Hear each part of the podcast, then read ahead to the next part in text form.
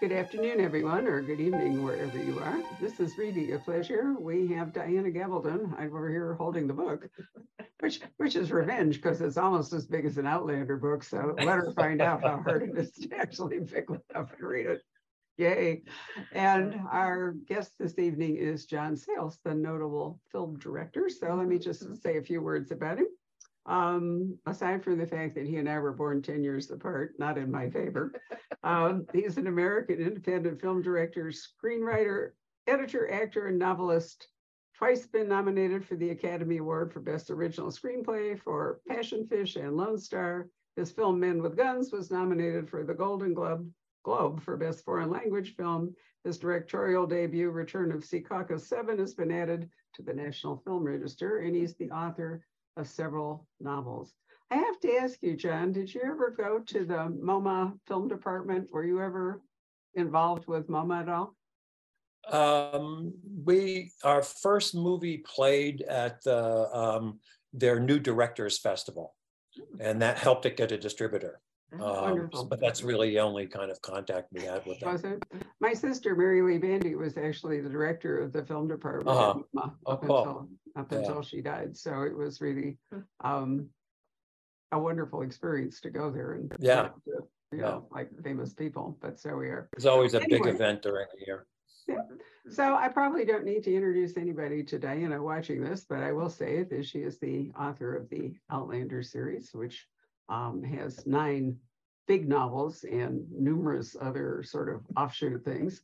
And theoretically, she's working on the tenth novel and I would possibly. be if I weren't here. That's true. She'd be home doing that and possibly other work. So it's always a pleasure to hear from her and catch up on things.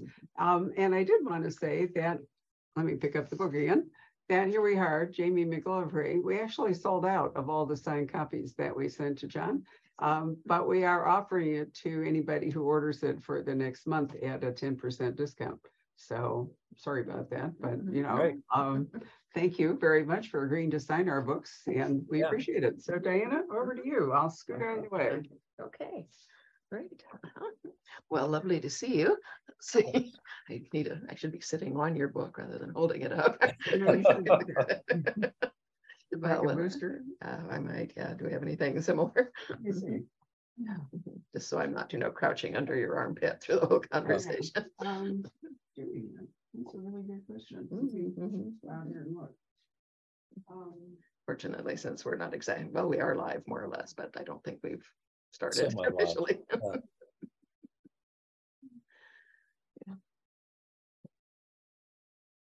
I've No, learned. Dan, we are live.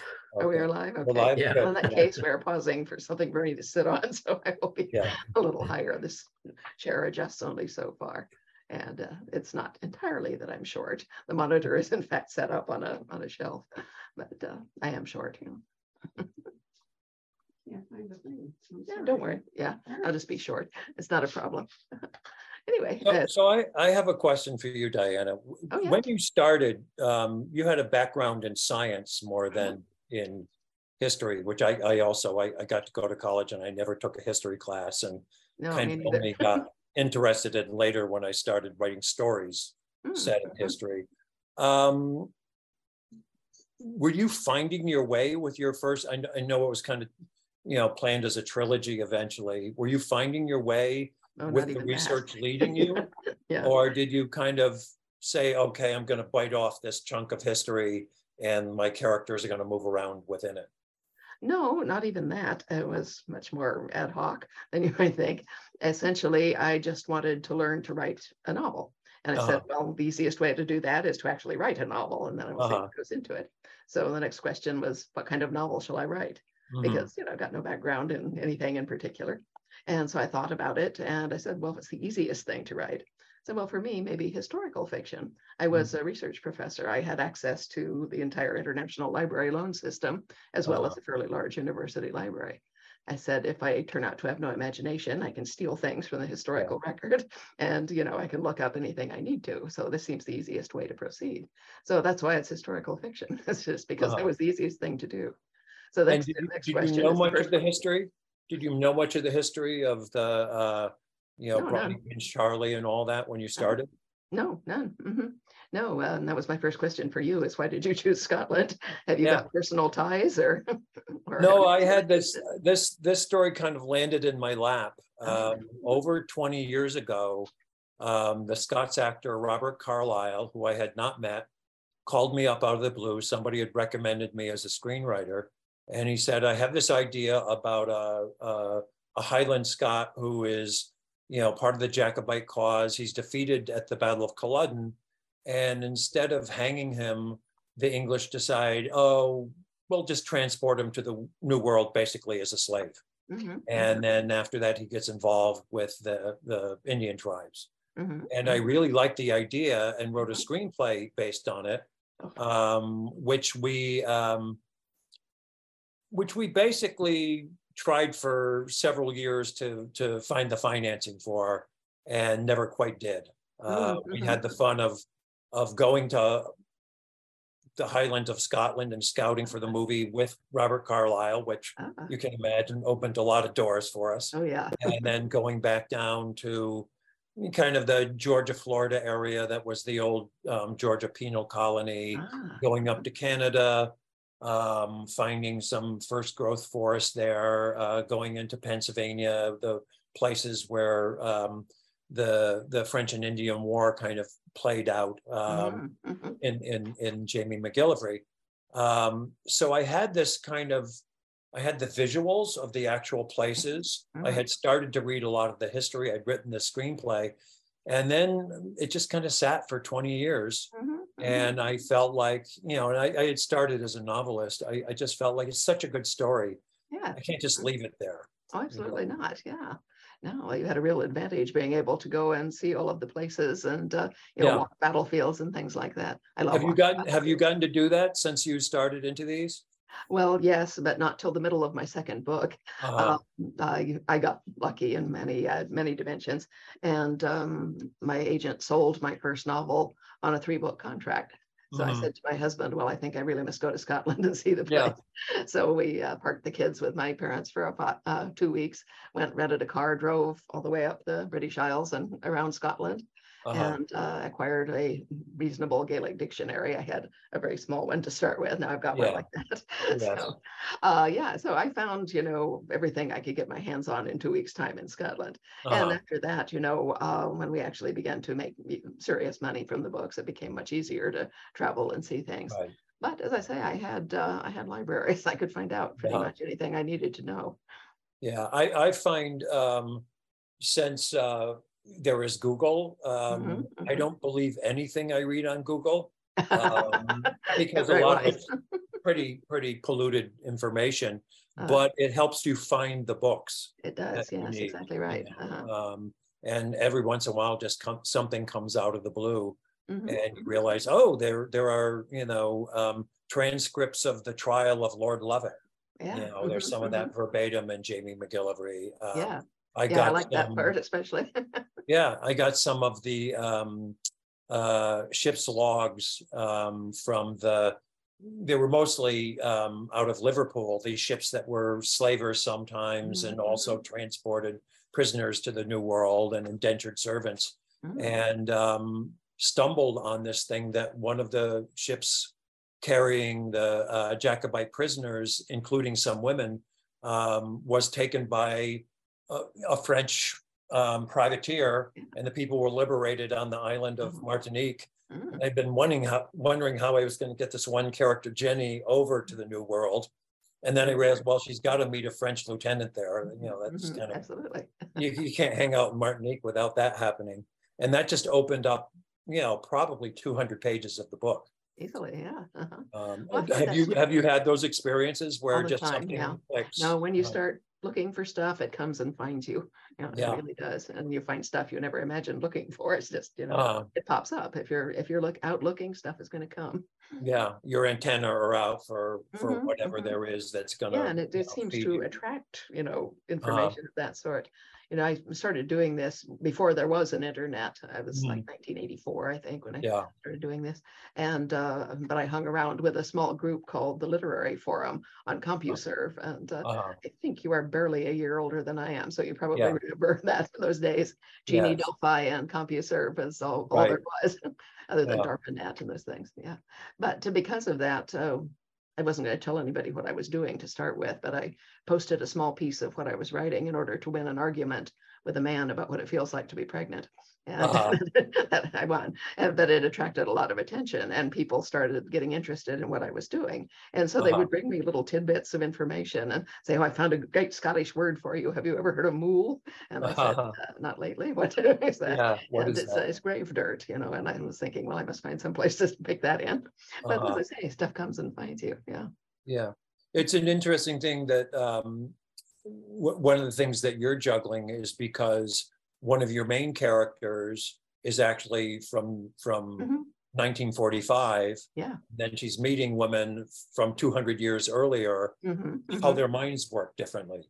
Exactly. Um, Well, that's one of the most you know, interesting it's- parts. And it's yeah. not just, you know, well, she knows how the story turns out as far as the Battle of Culloden, for instance, but um, uh, that she's she comes in with the medical knowledge that a nurse would have in 1945, Mhm. um, which still isn't terrific. I mean, antibiotics are just starting to get used then, Exactly but right. compared to what passed for medicine in the in the 1700s, it's Mhm. hugely different.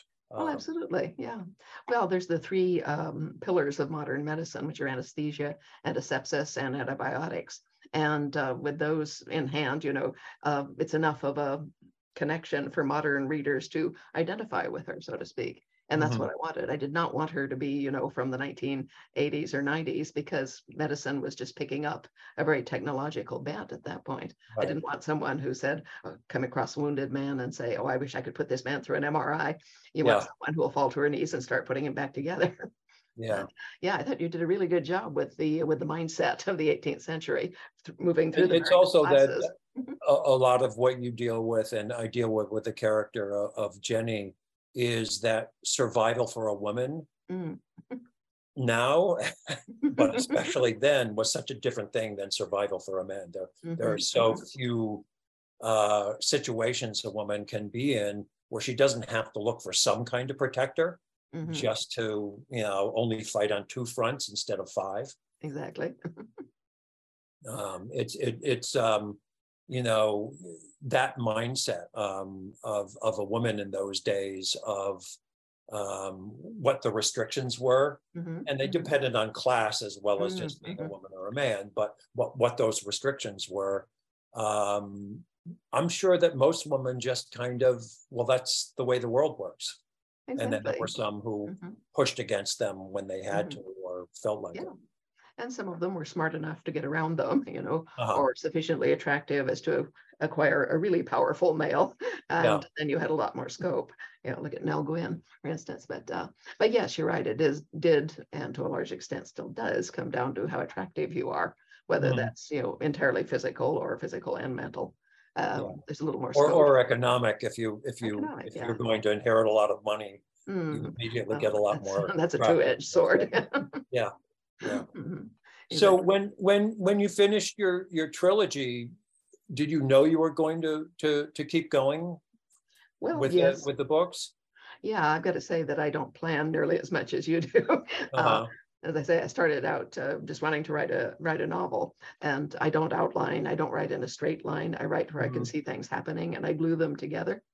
Uh-huh. And, uh, and so that's what I did. And by the time I had finished the first book, I knew there was more to the story. And so I Uh-huh. told my agent, I said, I know there's more to the story. If anybody's interested, tell them I thought I should stop while I could still lift it, you know, but but we can't go Uh-huh. on. And so they gave me a three book contract because trilogies Uh-huh. were popular. Had no idea what was going to happen in the second and third book. But as I Uh-huh. got in the middle of the third, I could see there was more. So I told them that, gave me another Uh-huh. three books. And after that, they quit asking. They just said, yeah, Yeah. whatever you want to write. So, Be- because I started in in the uh, I was very young. I started in 1975 writing books. I remember when there was a pile of finished pages growing and growing and growing. So you had an idea about how long your book was.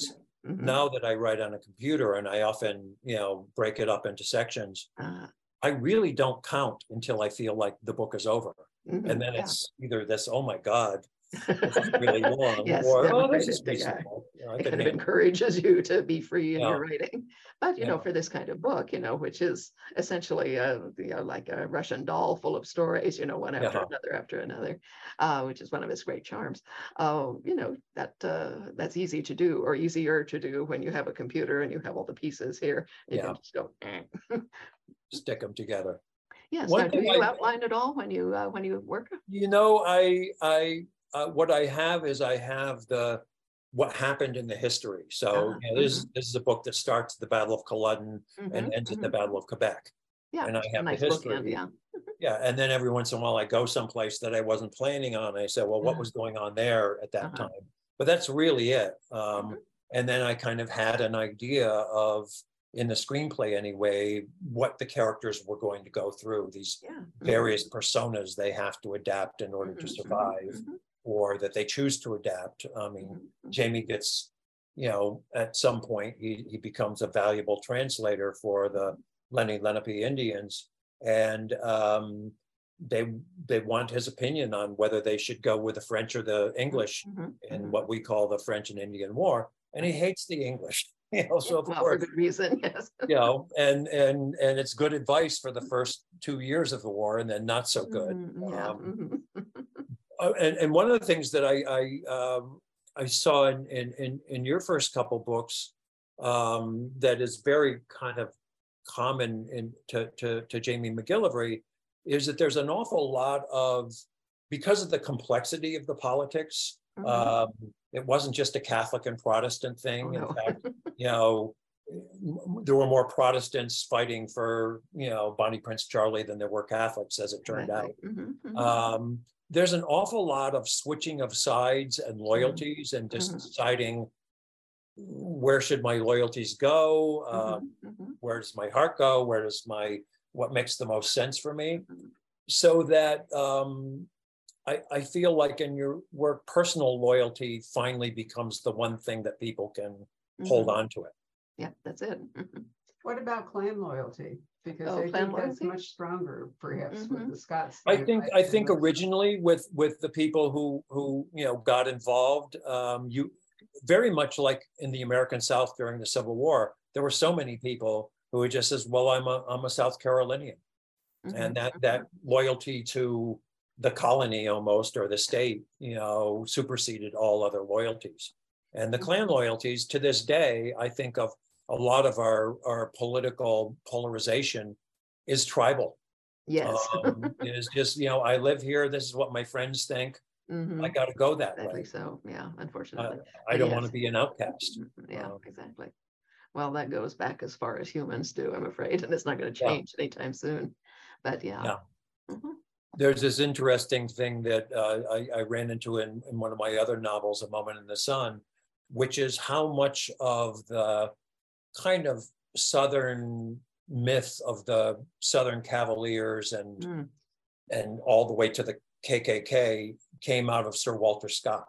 ah, Um, that they, they, they love those novels. They love the Mhm. idea of themselves as these, mhm, you know, romantic rebels who Yeah. had a Mhm. lost cause. mhm, uh, to the point where the, the stars and the bars, that flag Yes. is the St. Andrew's yeah. cross, mhm, not the, the other Christian Exactly. cross. And the, and the burning cross to, you know, Mhm, gather the clan and all those things. mhm, Exactly Mhm. so. Not, not particularly useful in the long run in some ways, but it's interesting how But the they adapted symbology is good, very yeah, for popular novelism. novels, Yeah, exactly right. Yeah, that romantic idea of themselves. Mm-hmm. Um, totally. So, so I, I'm, I'm always interested in this thing of, um, I adapted, uh, Jean Auel's first two books, Oh, Clan of the Cave Bear and Valley of the Horses as Uh-huh. movies, and they only made the first one. Mhm. But she always said that she, she woke up from a very long dream mm, and then wrote like a hundred pages of just plot. Wow. And that became those. impressed. yeah. I've never had that happen. No, never.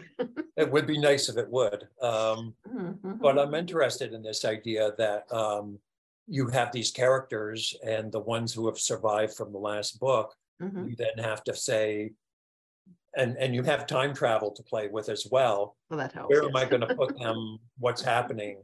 Uh-huh. And then what what seems to happen is things get really complicated really quickly. Yes, they do. But you know, life and history are both like that, which is Uh-huh. another question, you know, how do you find your way through the maze? How do you decide which historical characters you want to use, for instance? Because the Mhm. eighteenth century certainly had a pro- prolificity of them. Yeah, now Yeah, you- but- is, you know, a clear one. You definitely want him, but who else? Yeah. Yeah, One thing you realize is that there were fewer people around. True. and Mhm. that um, probably if you were somehow involved in the the lead up to the French and Indian War, you're going to run into George Washington. Uh-huh, You exactly. just are. You Mhm. know, Yeah. if you're on the scene in London, um, uh, Fielding is going to write about you. Mhm, And if you're at all a celebrity or notorious in anywhere, Mhm. Hogarth is going to draw a picture. I love the one, where the scene where he, where Hogarth is interviewing Yeah. Lord Lovat and, uh, and you caught the, uh, the etching of him just exactly. Oh right. yeah, it's an incredible picture because you you realize when you you read the descriptions of Lord Lovat, that's not a caricature. He No. really did look like a jack-o'-lantern, you know, on this body that's as wide as it is tall. Large toad, yeah, exactly. Yeah. right. Yeah, and Oh. uh and and and he looks devilish in in the Mhm. picture he Well, captured. It that. was, you know, to a certain extent, yeah. He Yeah, I mean, he's a he's a character in himself. Um Mhm, mhm. but yeah, you, you- some of it really is, um, if, if you're going to do this history, you're gonna run into some of these people. Mhm, Some of them are, were celebrities in their time and, and mhm, we still mhm. know they, who they are. And then there's some of them like Shingas, who was Mm, known at, at that time as Shingas the Terrible, once he started Mhm. raiding, you know, white Yeah. settlements, uh, in, in, in what's now Pennsylvania. Um, who really isn't that known today. Uh, mm, mhm, uh, but at the time was like this this boogeyman, this oh mhm, god. Shingas the Terrible. He's like Mhm. Attila the Hun or something like that. And then you know the what I could find out about him is he was he was a very reluctant chief. The Mhm. English were always looking for somebody, and he had two older brothers who were more likely to become the next chief of the of the Delaware Indians. And they figured, well, those guys are a little too sharp. Yeah. Um, this younger guy was looks like more attractive, and they made a mistake. You Yes, know, but he always resented being named the king when he wasn't even at the meeting. Um, Mhm, mhm. and those are kind of fascinating characters because you have this much, Mhm. and then you realize, well, I've got to extrapolate from that. Yeah, and who else exactly. could this person be? So, are a lot of your characters who are not necessarily um, historical characters based on historical characters or composites of them? No, not for the most part. Yeah, for me, um, characters are either what I call mushrooms, onions, or hard nuts. Mushrooms Oh. are the ones who just pop up out of nowhere and walk off Uh-huh. with any scene they're in. And those, of course, are great, but they have no connection with reality, you might say, or history. And uh, the onions are people whose uh, essence I apprehend immediately. But the more I Uh-huh. work with them, the more rounded and pungent and more layers they get. And those would Uh-huh. be Jamie and Claire. You know, I've been working with them for years and years, and uh, I- Yeah. I know them in detail. And then Uh-huh. the hard nuts are often the historical characters because these are people who don't originate with me. They have a- an actual external being, and I need to find out what that is. And Yeah. you know, if they were the sort of historical people who wrote things like George Washington and Benjamin Yeah. Franklin, then it's easy because you know who they were. Yeah, But without that, yeah, as you say, you have to dig quite a bit and extrapolate from that. yeah. Yeah, I find that uh, diaries and letters Mm, hugely, you know, wh- whether they're from famous people or not famous people, oh no, because they're somewhat unguarded. that's right. You know, occasionally you can tell when it's a soldier writing home to his mom that it's a Mhm. lot worse than he's saying, Mhm. but then they might write write home to another friend and and really come out with, oh, this is just awful. What's going Yeah. on? yeah. mhm, Um, and and Washington does let his hair down in, in a lot of his letters, mhm, um, and you kind of get a picture of that this young, very ambitious guy that he was, who thinks he knows more about the Indians and how their politics work than than he mhm, actually does, and that gets him and the, a lot of other people into a lot of trouble. mhm. Um, I'm I'm interested in in uh, a hundred years from now. Um, are people gonna be looking for tweets? What what are they gonna have instead of those letters that people used to write? Exactly. mhm. And how do they find them? You know? Yeah. Well, there's always email and things like that. Yeah. If, if you haven't destroyed it, you know, uh, Mhm, if it, mhm. you know, maybe they'll stumble on it, they'll be mining the cloud, you Mhm, know, mhm. for, for things that people Mhm. didn't ever ex- eh, hope uh, to have read. You know, Mm-hmm. there are people who, um, when they die, they just say, burn all my letters, burn all my." I can see why, but yeah.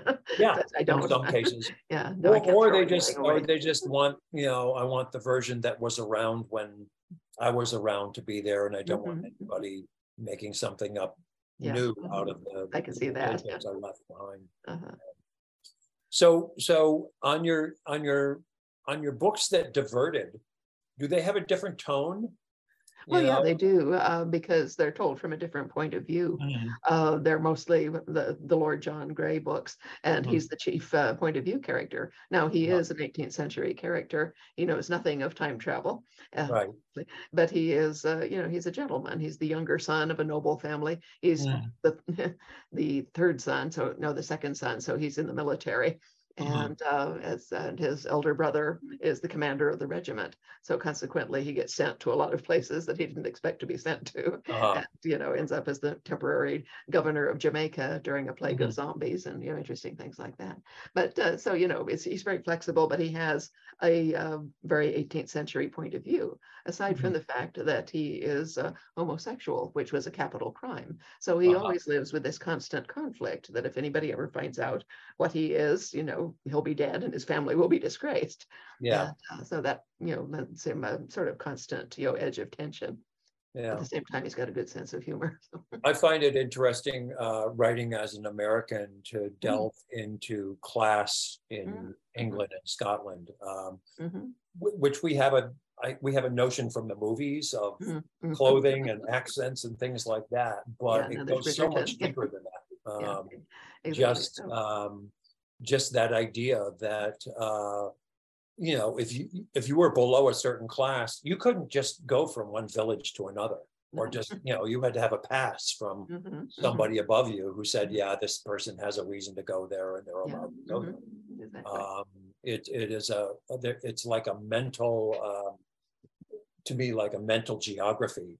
Yeah. That a person of a certain class Mhm. has a much bigger world what that they're, Mhm. they're allowed to exist in than That's somebody of a smaller Mhm, class. mhm. And that, that some of the explanation for the new world and what Europe, you know, brought to the new world was there were an awful lot of people saying, look at all the room here.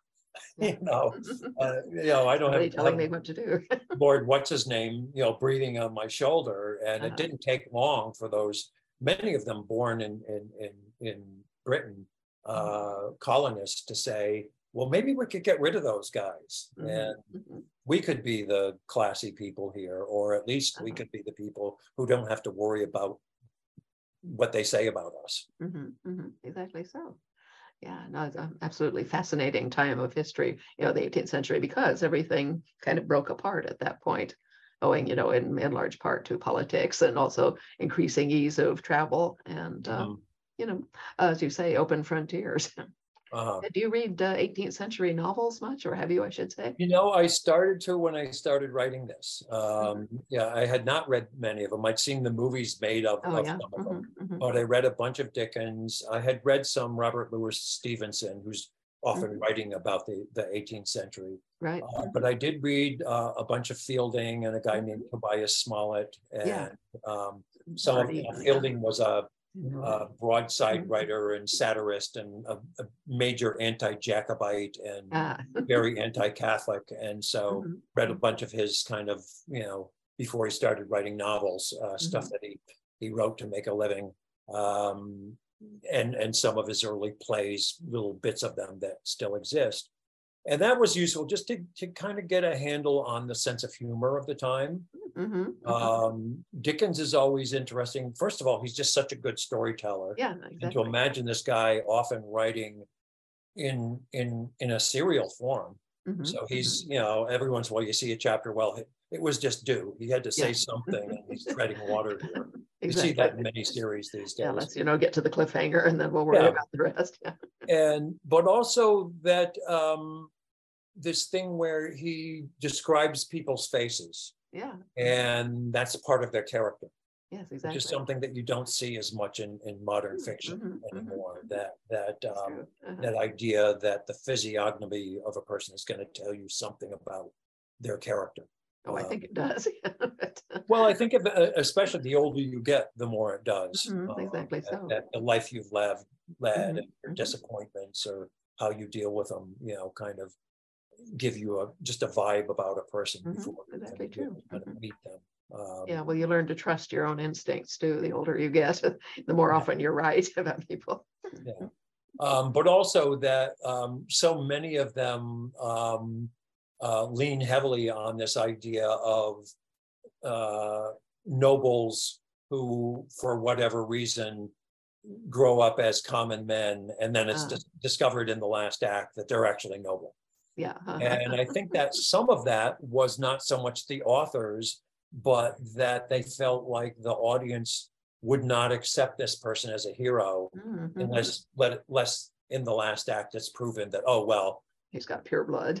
they've got pure blood you know um you know mark twain did it you know later on um with uh you know two kids one who's Mhm, you know they're the- you know one who's really white Yeah. and- but it- they think is black and and, Mhm. and that kind of thing which was the drama of his place and time It was. mhm. um, and that idea that that blood was character in some Mhm. ways Exactly. um, Well, that lasted well past Mark Twain. You know, if you Yeah. watch old Perry Mason uh, episodes on television, which I periodically do, uh, uh, you find that coming up as a plot element. You know, that someone was killed in order to prevent someone else from finding out that the murderer uh, was actually the son of the public drunk or something like uh-huh, that. yeah Because then their reputation would be ruined, their life would be ruined, and so forth. And it was worth killing somebody in order to suppress the knowledge that you were related to someone uh, with a you know moral defect because they thought the blood was tainted. And Yeah. That's when shame actually mattered. You shame know, I actually mean, Yeah, mattered. shame shame actually Yeah. Do you mind if I roll in No, and talk to you just a oh, moment? yeah come on in Um, I wanted to talk to you a bit about geography. I remember Mhm. telling Diana before she went to Culloden, because I had been there, what a really sucky place it was to have a battle. I mean, Yeah. it was, it was a Mhm. terrible place, you know, for it to happen, but I've spent a fair amount of time in Quebec and actually stayed at the Chateau Frontenac, so you have this gorgeous view of the plains of Abraham, and, and you can't, I think, really appreciate that battle unless you can see the geography of it, the Mhm. fact that the British were able to scale the cliffs and come up and surprise the It- French. it But, was you know, I don't think a- Americans really know that much about that. You know, it's a Mhm. major battle, but not of major import in American history, although it could be the St. Lawrence, after all, is an enormous northern border uh-huh uh, for our country. And if the French had won, Mm. um, our country's history would be would be different too. Yeah, I, you know, I, that particular battle, I think it, except for this, you know, this little, it's almost like uh, the Achilles heel. Mhm. Um, where there's this one little weak spot and it Mhm. was a big gamble. I think that would have been one of those awful things where it would have been a draw. Mhm. Otherwise, Wolfe probably would have died of a disease before anything. He might have been recalled or something because he was making no progress and they were just taking pot shots at each other and costing both, you know, countries a lot of money in in this, you know, kind of proxy war they were doing. Um, at the same time, that the more I learned about the French in in uh, La Nouvelle France, um, they were so corrupt. The people who were running it, um, they were stealing so much from their own people, from their own soldiers, especially Mhm. that the French soldiers were badly equipped, badly fed. And when you get that kind of situation, it's a lot easier to say, I surrender. Mhm. Um, you just don't fight as hard. Whereas the Canadians who, who were going, you know, who were already living there, they weren't too happy about it. And especially the Acadians who, you know, got, you know, put into exile, even though they, they would have been fine under the British. Just don't tell us to change our religion and keep mm-hmm. out of our business. But the, they made the English too nervous and they wanted their land. Yeah. And so. Plus, a lot of Scots had come to Canada. You know, I mean, in Diana's books, they mostly go to North Carolina, although other places, but you Yeah. know, Nova Scotia. She has an enormous um, sales base in Nova Scotia. I know that because we ship books there all the Uh, time at vast expense to Canadians. But Right, so, but I did want to say that with no spoilers, that I thought the conclusion, the final scenes of your Mhm. book are really very stirring. They are. And, you know, if you can envision the St. Lawrence and if you can, uh, you know, imagine that river in full flow and what was going on, I think it makes a really dramatic um, oh, it, it, it- conclusion to your book. Just- Very just the- filmable. you know, when I drew storyboards for the screenplay, it was, oh my God, look at this, you know, this Mhm. city on a, on a, on a hillside with cliffs in front of it and these people across the river and the, the boats going up and down and just the impossibility of whenever you have to charge straight up a hill, the, the kind of casualties you're, you're going to take. Uh, and, uh, but also that, that dramatic thing of, you know, both the generals uh, were very good at their jobs, being killed in the same battle. Um, and uh, that that was pretty much it. That was pretty much okay. The French said, finally, we can leave the icebox. you know, we've we've put up a good fight and we can get out of here. And it- it's costing our country a lot of money to maintain this. We're not getting enough.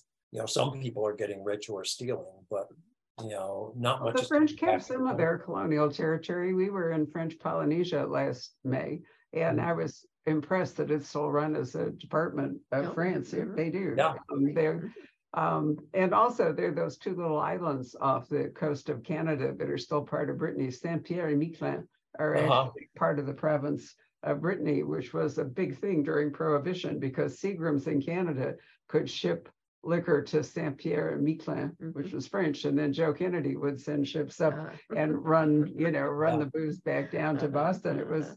very interesting. But when I said I thought how filmable, you know, the the conclusion of this book, I guess the natural question would be, you know, are you heading it towards a movie or, or is somebody else doing it? you know having having written it as a screenplay and budgeting it and uh, failing to raise the money for it uh, to these days i would say that the people who make those kind of things would say oh it has to be a miniseries and it's just this economic fact that all that period stuff you amortize over a couple Mhm. seasons rather than one movie that kind of lives Right. or dies on its opening weekend Mhm, mhm. um, the, the, you know, those days of the Gone with the Wind kind of super movies are. Mhm. Well, when I said ones. filmable, I probably should have said I was actually thinking more in terms of long-term television than I was. Yeah. There's that- too much that- in the that's- book to That's a dream in somebody else's head, not, not necessarily mine. Not I actually think my, my previous big book, uh, A Moment in the Sun, which is set during the, the racial coup in Wilmington, North Carolina, and the Philippine-American War, would be a lot easier. Um, you know, it's, it's a thousand pages long for one thing, to make several series out of. Um, but there's things like, uh, there really aren't any Lenni Lenape speakers left. Hmm. And, you know, when, when, when you film something, you would ordinarily do it with them speaking the language and subtitles. Mhm, Um, that's a hard thing to do from tapes mhm. that, that still exist. Um, it's, it's a tall order to do a, a, a period movie. And, um, some periods are more expensive than the other. Um, and, um, and actually, you know, a customer of mine said, boy, the clothes in eighteen ninety-eight are beautiful. You know, and, and movie people think about that a lot. You know, like the thirties is really kind of awful, you Uh-huh, know, yes, clothing, so. um, which is why when they redid The Untouchables as a movie, they got Armani to do the suits. And nobody in the thirties looked that good in a suit. Interesting point. And Jean Harlow, they all look like they were wearing lingerie. So, Yeah. you Yeah. know, they're satin unstructured dresses that. So. So John, what is it you are working on? I assume somebody so creative as you is not simply sitting time out. So are you writing? Are you filming? What are you doing? Yeah, I am. I am uh, just about done with another book that also started as a screenplay many, many moons ago. Um, this one is set at the Carlisle Indian School in 1890 91, which are the years of the ghost dance and the Wounded Knee massacre. So you have uh, native kids from all over the country. Um, the Carlisle School was kind of the template for for Indian schools, and uh, the name of the book is uh, "To Save the Man." Uh, Captain Pratt, who was very much a progressive in his day, uh, his idea of what to do for for these Indian kids was we have to get them off the reservations, we have to get them away from their culture. Um, just like black people, they're just as smart and you know just as talented as white people, but their culture is holding them back. Um, so his phrase was, "To save the man, we must kill the Indian." Yeah. Um, and you can imagine the effect that had on kids coming there Mm-hmm. Some of them who, you know, they're, they're people who've been around white people for, for centuries and spoke English already and were very comfortable with, with, you know, that idea. Others who had been waiting to kill their first buffalo. And all of a sudden they're yanked to this place, their hair is cut off. They're told you can't speak your own language or you'll be punished. Mm-hmm. Um, so Carlisle, in some funny way, it was kind of like the Alcatraz and the Harvard of Native Americans. Um, the Alcatraz, because it was awful, people died there. There were bad diseases, there were suicides, uh, there was this psychological torture going on. Um, but the Harvard, in that people from tribes that never would have met each other met each other, some of them married. Uh, it was one of the main places where the Pan Indian movement that in 1924 finally got Native Americans to be American citizens it took that long, um, came out of, a lot of it came out of Carlisle. Um, but also that that schism of of having these kids who are, you know, for the Thanksgiving pageant, they're they're dressing up like Indians and doing Hiawatha. You know, they're doing that poem uh, at the time where their relatives are getting slaughtered, you know, out on the the reservations in in, in the Dakotas.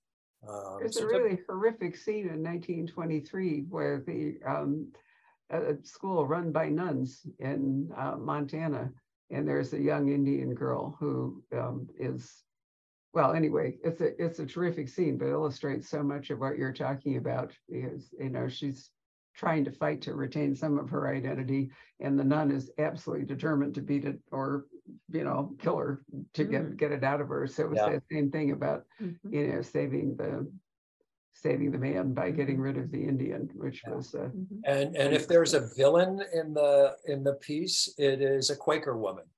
Uh, mm-hmm. who has that same kind of mentality of I'm doing yeah, these people exactly. a favor.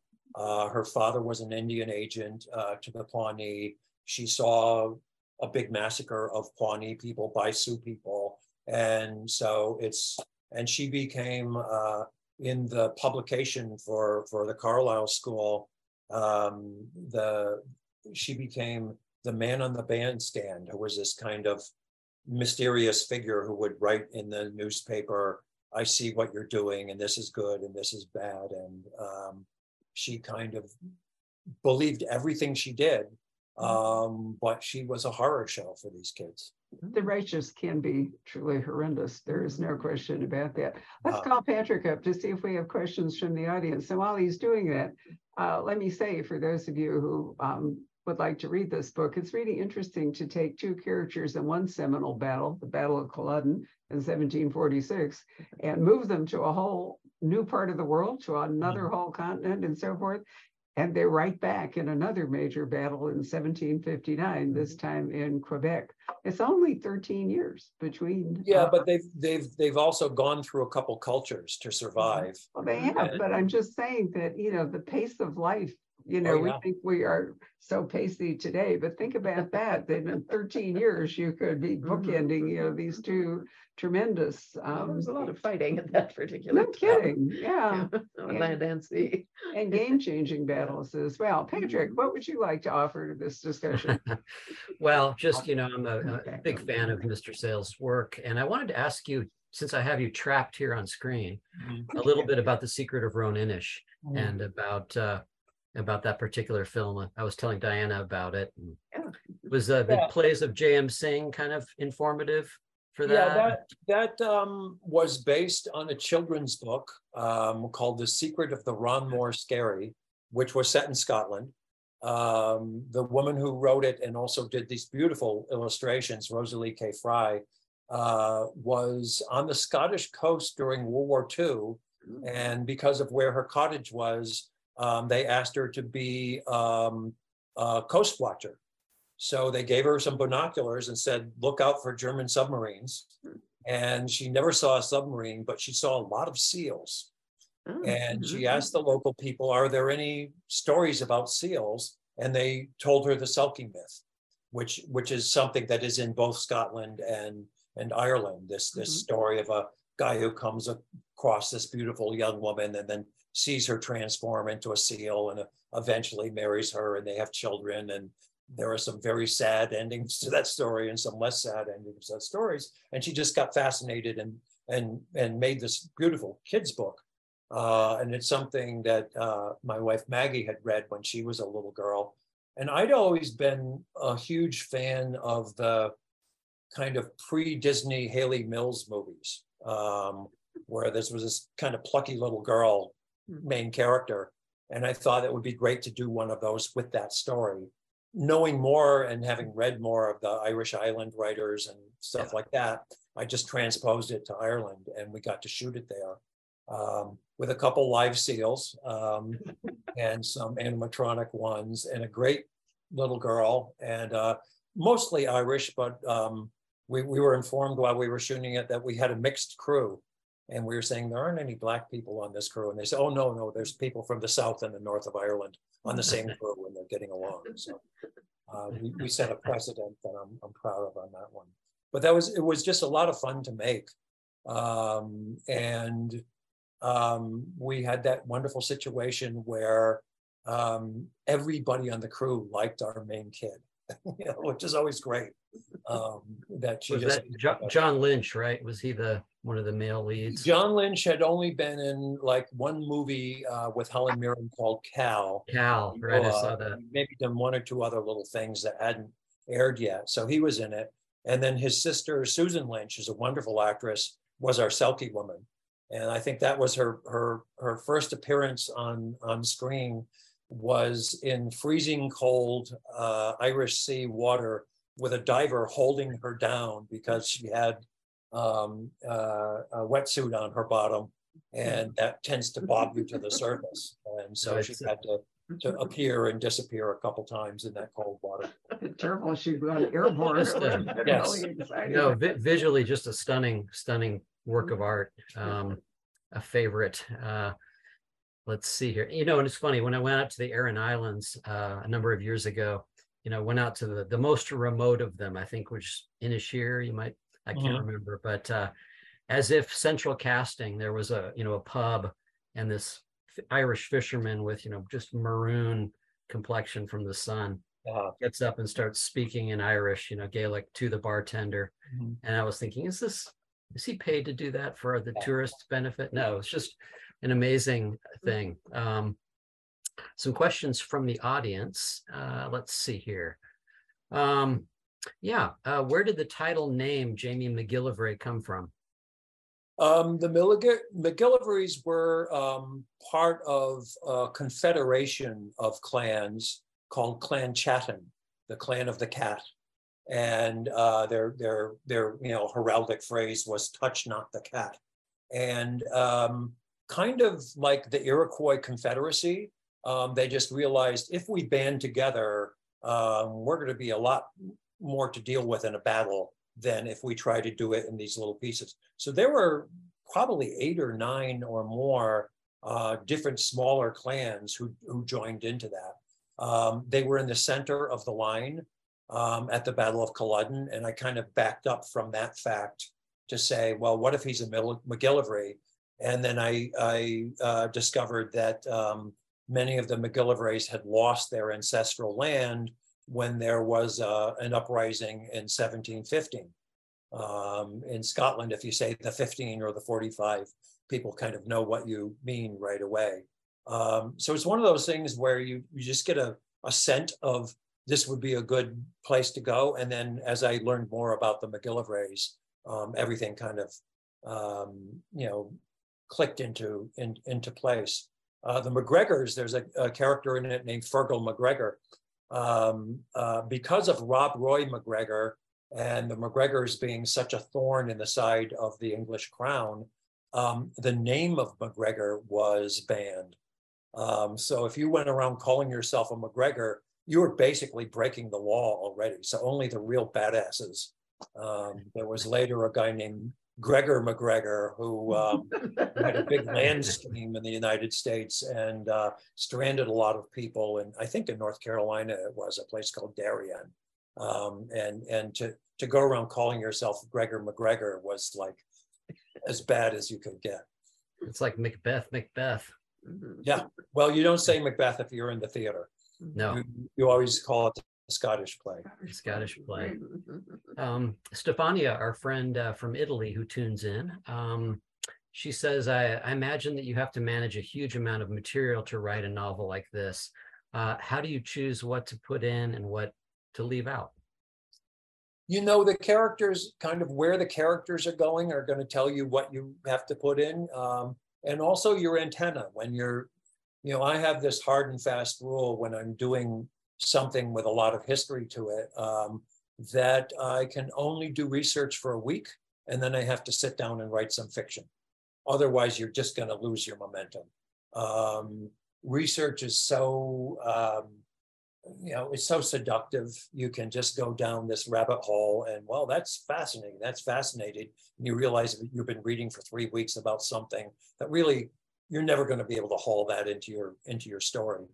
Um, so pretty much um, your antenna starts saying, I need to know this, this, this, and this. So you might read a 350 page historical book, and there's only 10 pages that just jump out at you. as, Oh, that's what I wanted to know, or that's interesting. I'm going to go in that direction. Um, has an interesting it's way. just kind of a- Because I've read some of her manuscripts. You might tell, tell them how you handle some of them. Oh, well, you know, for me, I do the research uh, concurrently with the, with the fiction. And it's somewhat akin to what you're doing. I will have something in mind and I'll write it and I come to a spot where I need to know something. I have a you know, vast collection of, of books by this point. I know where to go look for it. So I start reading that and I'll find what I need, but I will immediately see three or four other things Yeah. that immediately spark different scenes and so forth. And so it just drives it in kind of a feedback loop. But I know way too many people who have spent, you know, 10 years researching the book that they're obviously never going to write. Yeah. Yeah, Yeah. but sometimes what you do is you're writing along and then you have a whole bunch of X's, like, you know, Mhm. here I am and I'll go look this up when I'm out of the flow, so to speak. Yeah. Oh yeah, I'll, I'll, I'll, I have question marks all over the place. You know, it might be the technology of weaponry, Mhm, or it might be what people eat, or it might be, you know, I, I read the Patrick O'Brian books, Mhm. but I, I really don't know the aft from the bow, from the mizzen, from the whatever those things are. And so, you know, I had to really go to school on what are boats like in the seventeen forties? And they're not brand new, you know, these are boats that might have been around for fifty to a, you know, eighty years. Um, but how did they get back and forth and what were the jobs on them? And, you know, what do you call these things? And, um, and then, you, know, I, I don't necessarily remember all this stuff. So when I read it over, you know, two months later, I say, well, I, I think I did good research on this. So I'm going to say that's the right word for it. Um, but there's millions of little question marks like that. And that might be a week, you know, when you're doing your rewrite, filling in those holes and, you know, um, and sometimes, you know, I have a scene where it's a boucherie and uh, I've, I've been to hog killings in the South Mhm, and um, so the names for certain things are different, but the process is basically just about the same. Let's see here. Um, yeah, Dawn asks, she says, so wonderful to listen to you speak about writing novels as I am familiar with your films. How do you wade into a novel versus a 120 page script? Uh, what is, how, do- how do the two processes differ? Uh, I think the main the main difference in in actually doing it is that when you're writing a screenplay, it's going to be a movie, and you have to always be aware of time. Am I 15 minutes into the story? Am I a half hour into the story? We're halfway through this. What should the audience know? What should they want to know? What's going to come next? I'm in the last, you know, 20 minutes of this. How to get the pace to to to quicken? Um, whereas you know, the minute you're writing something that's that's not a, a tight little detective story that's 150 pages long, uh, you're assuming people are not going to sit down and read this thing in one sitting. Um, they're going to read some, they're going to leave, they're going to come back a day later, a couple days later, what they're going to pick it up again. Um, so a couple things that you you have the leisure to to walk around inside the world a little bit more without worrying about you know this this has to be everything has to be a cliffhanger. Um, if you read Moby Dick, he's got whole chapters on you know cutting a whale up and rendering it into you know whatever they into oil. Um, and it doesn't exactly advance the plot but it's kind of fascinating. You know hey i'm on the i'm on the ship. I'm i'm with the whalers.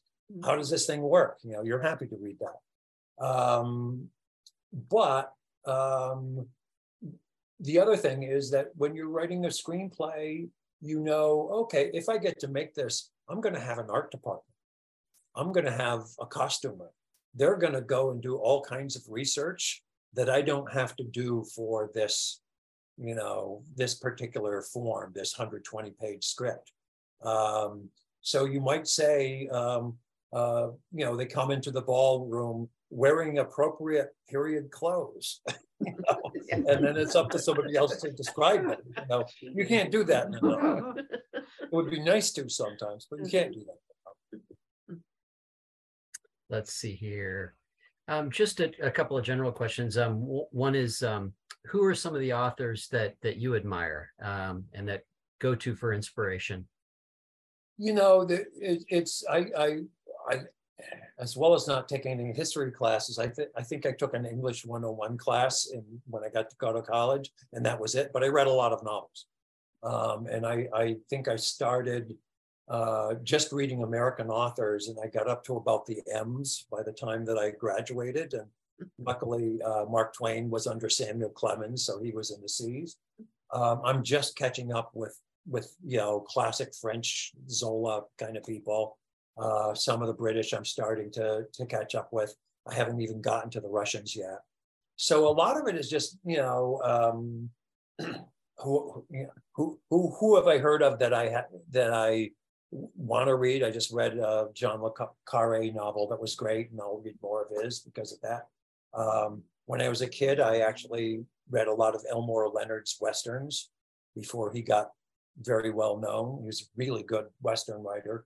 Um, I don't know. I uh, whenever Louise Erdrich publishes something, I try to track it down and read it. Um, I'm a big fan of Zadie Smith's.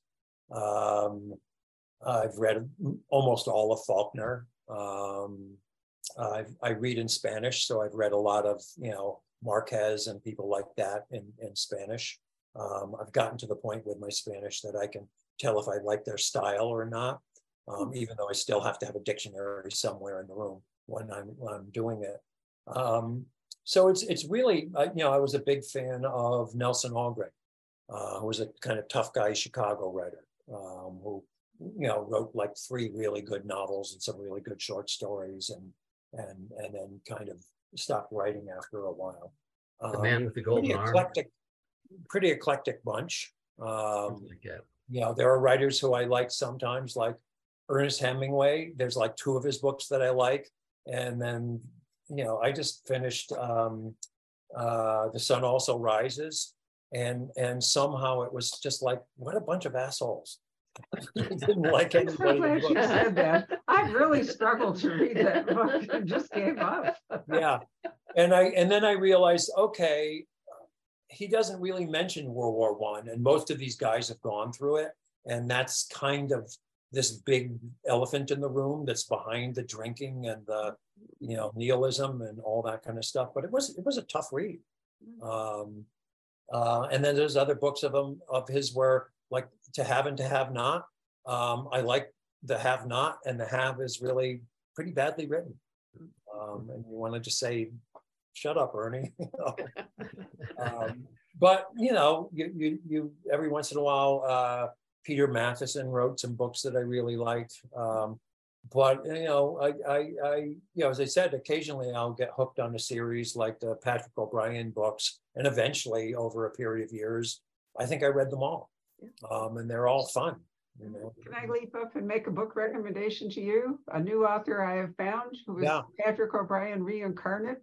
His Uh-huh. name is Gelernter, J H Gelernter, and he wrote a book called Hold Fast and Captain Grey's Gambit, published by Norton, and they are fabulous. Oh, good, good, great. I'll look out for them. Hold fast. do, really do. Um, we've sold tons of them to people and, you know, Uh-huh. Patrick O'Brian readers, and they agree that they're just remarkable. Uh-huh. And he has a third one coming out this summer, so you get three.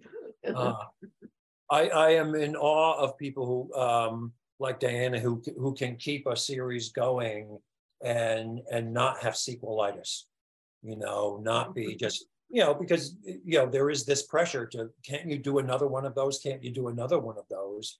And I know, having worked as a screenwriter on sequels, it's a hard thing to do when the, the original kind of, you know, comes to a, a real end. Um, and, uh, you know, sometimes it takes a long time. The Godfather 2 was a very good sequel to The Godfather 1. Godfather 3 wasn't such a good sequel to it. Um, and and to be able to say, okay, this is a new book, and I have to treat it as a new book, and it's got to live and die as a new book, even though it's related to the other ones. I, I, it's just great. Um, I I think I I don't have the attention span to stay interested in a period that long. Mhm. You know, it's just too much fun to jump to another one. Anything else, Patrick? Yeah, maybe maybe a good uh, question to end on. Uh, Maria says we okay, so we've heard John's version of uh, script writing versus novel writing. Uh, how about you, Diana? You've had the opportunity to adapt for the the screen. What's that been Uh, like? Well, sort of, yeah.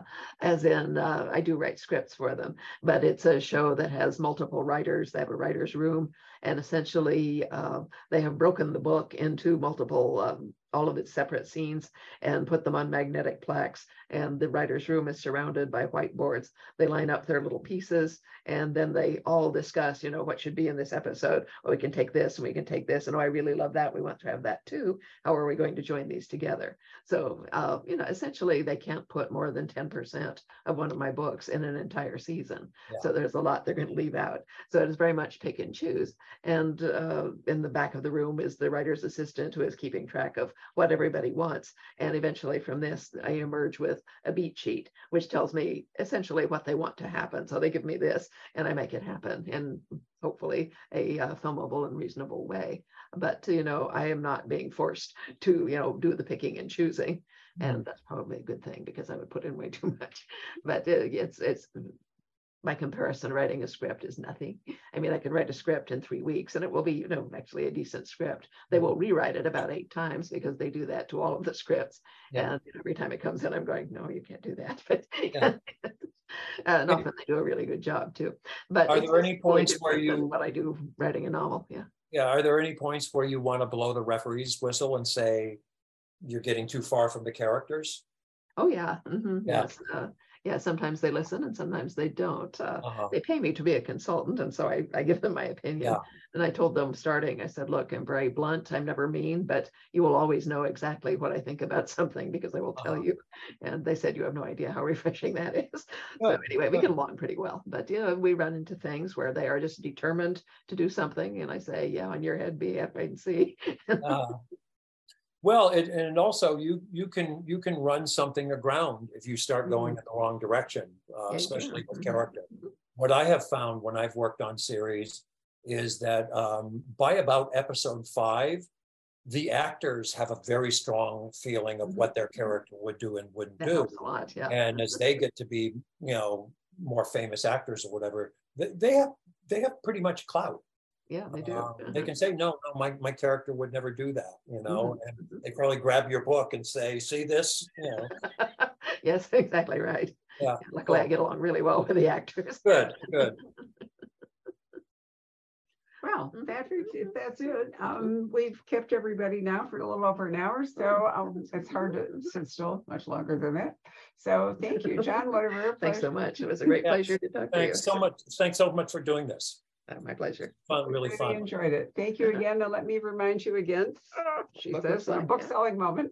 See how thick it is, right? But this is in fact Jamie MacGillivray and um just coming out. In fact, when did it publish? Was it last week or Uh, this? the twenty-eighth of February. Twenty-eighth of February. So it really is a Two new book. ago. Yep. Yes. Um, but definitely recommend it, especially good for Outlander fans, but Mhm, actually good for any fan um who, you know, just loves to Good read. historical fiction, yeah. Well, it doesn't have to be historical, and you know what? There's a lot There's, of history. there's a lot of education in here for Americans, I think, that, you know, where we, we really should appreciate our northern neighbor and, and that whole story more than we Mhm. do. Mhm. So this is an excellent chance to do that. Right. There's a really great finale too. You work your way all the way through it. I told Diana when she Yeah. was starting to read it that there's a really terrific finish. Oh, and so- there is, yeah. And indeed there is, right?